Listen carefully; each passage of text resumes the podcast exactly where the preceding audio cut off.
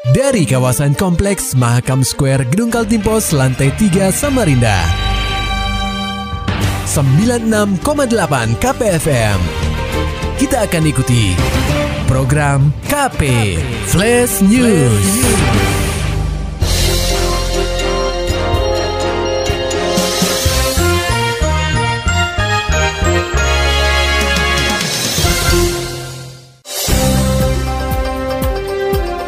Anda sedang menyimak program KP Flash News bersama saya Agung Pratama.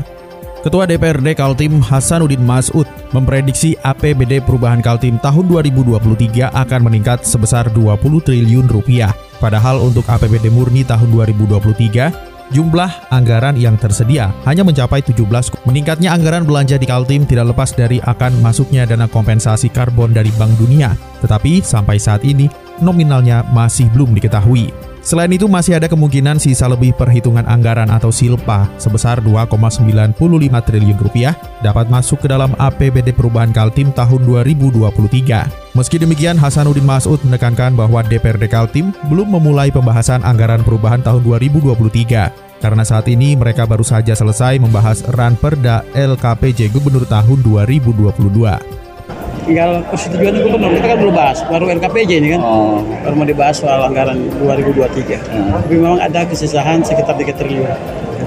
Di perubahan sendiri kan kalau diproyekkan pendapatan bakal naik nih bang dari FCPF itu. Iya.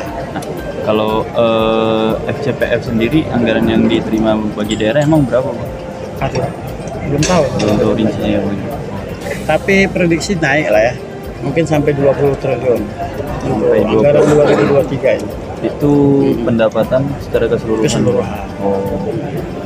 Lebih lanjut Hasanuddin berharap silpa sebesar 2,95 triliun rupiah itu dapat masuk dalam APBD perubahan tahun 2023 sehingga dana tersebut dapat dialokasikan untuk kepentingan yang mendesak. Namun jika waktunya tidak mencukupi dan menghindari silpa, anggaran tersebut dapat dialokasikan pada APBD murni tahun 2024. Berita selanjutnya pendengar KP, Pemprov Kaltim gandeng BPJS Ketenagakerjaan luncurkan perlindungan 100 ribu pekerja rentan. Laporan selengkapnya akan disampaikan oleh reporter KPFM Samarinda, Muhammad Nur Fajar. Demi melindungi pekerja sektor informal, Pemprov Kaltim menggandeng BPJS Ketenagakerjaan dalam meluncurkan program perlindungan kepada 100 ribu pekerja rentan yang ada di Kaltim. Pada Rabu 5 Juli 2023 di Pendopo Oda Etam, Kompleks Kantor Gubernur Kaltim, Samarinda. Peluncuran program ini ditandai dengan penekanan layar sentuh oleh Gubernur Kaltim, Isran Nur, dan Direktur Utama BPJS Ketenagakerjaan, Anggoro Eko Cahyo. Dilanjutkan dengan penandatanganan kerjasama Pemprov Kaltim dengan BPJS Ketenagakerjaan serta dirangkai pemberian santunan kematian dan penyerahan kartu pekerja rentan. Dalam kesempatan ini, Isra Nur menekankan bahwa peluncuran program perlindungan bagi pekerja rentan ini bukan sekedar seremonial semata dan harus berlanjut. Menurutnya, Pemprov Kaltim serta kabupaten dan kota secara konsisten terus melaksanakan instruksi Presiden RI. Sebab, kebijakan itu menyangkut hal mendasar bagi masyarakat yang rentan terhadap gejolak ekonomi dan tingkat kesejahteraannya di bawah rata-rata. Kerjasama dengan BPJS, untuk perlindungan bagi tenaga honorer ya, atau non ASN sudah sudah seluruhnya ya Pak terdaftar ya Pak? Kalau provinsi sudah seluruhnya. Untuk ini Pak mendorong uh, pemerintahan kota kabupaten Pak. Ya ada... kita langsung koordinasi dan dengan adanya pergub ini kan itu adalah sebuah dasar untuk bagaimana kita sharing, bagaimana kita memberikan perlindungan dari dana yang tersedia dari APBD provinsi maupun kota masing-masing.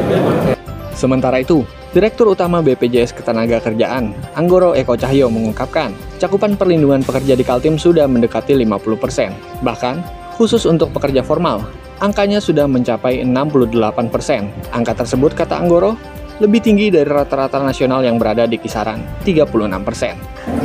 Perlindungan sosial ini adalah salah satu cara kita untuk menahan laju kemiskinan baru. Karena dengan perlindungan sosial, keluarga mendapatkan santunan, tadi kita relaksasikan, dan keluarga tersedia 5 juta, berarti mereka bisa melanjutkan kehidupannya, dan yang pasti dua orang anaknya bisa terus sekolah. Karena biasanya para pekerja itu tujuan akhirnya adalah anaknya bisa terus sekolah kan. Nah ini harapannya mereka pada saat mencari kerjanya meninggal dunia, mereka tetap bisa survive, hidup bermartabat, tidak menjadi miskin, dan nanti Manfaatnya Anggoro menambahkan, melalui program perlindungan sosial kepada pekerja rentan ini, cara tidak langsung diharapkan dapat menjadi salah satu cara dalam menekan kemiskinan ekstrim. Meski secara nasional perlindungan pekerja rentan masih di angka 12%, Anggoro berharap melalui program seperti ini, persentasenya dapat meningkat menjadi 50%. KPFM Samarinda, Muhammad Nur Fajar melaporkan. Kita beralih ke dunia olahraga pendengar KP Tatap Prapon Sambo Kaltim siapkan training center mandiri. Berikut laporan selengkapnya disampaikan reporter KPFM Samarinda, Maulani Al-Amin.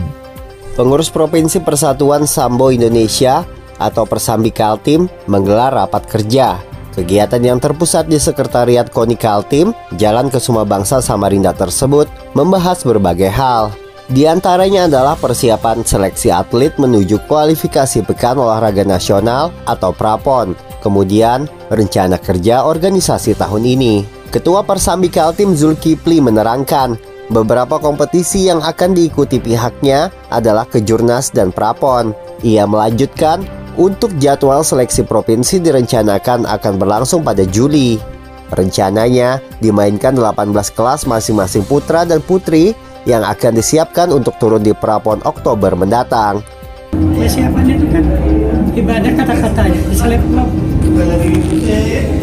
Pesertanya kan terdiri dari pencap-pencap. Ya.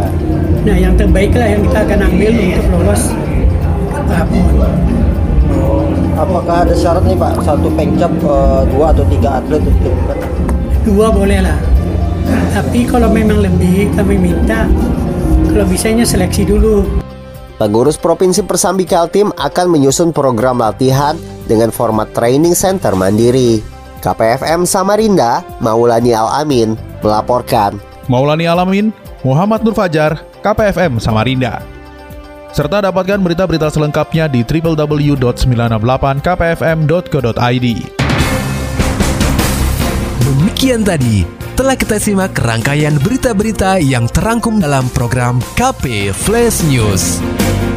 Persembahan dari 96,8 KPFM. Terima kasih dan sampai jumpa.